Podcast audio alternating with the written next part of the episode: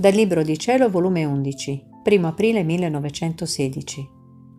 Quale spogliamento si richiede dall'anima per fare che il suo palpito sia uno solo col palpito di Gesù? Questa mattina il mio dolce Gesù si faceva vedere nel mio cuore e il suo palpito palpitava nel mio. Io l'ho guardato ed egli mi ha detto: «Figlia mia, chi veramente mi ama e in tutto fa il mio volere, il suo palpito e il mio sono uno solo, sicché io li chiamo i palpiti miei e come tali li voglio intorno e fin dentro il palpito del mio cuore, tutti intenti a consolarmi, a raddolcire tutti i miei palpiti dolorosi. E il loro palpito nel mio formerà dolce armonia che mi ripeterà tutta la mia vita, mi parlerà delle anime costringendomi a salvarle. Ma, figlia mia, per fare eco al mio palpito quale spogliamento si richiede?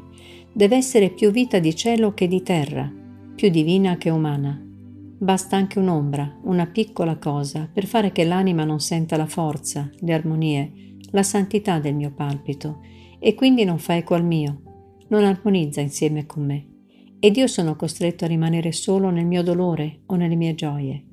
E questi dolori li ho da anime che chissà quanto mi promettevano, ma alle occasioni sono stato lasciato deluso delle loro promesse».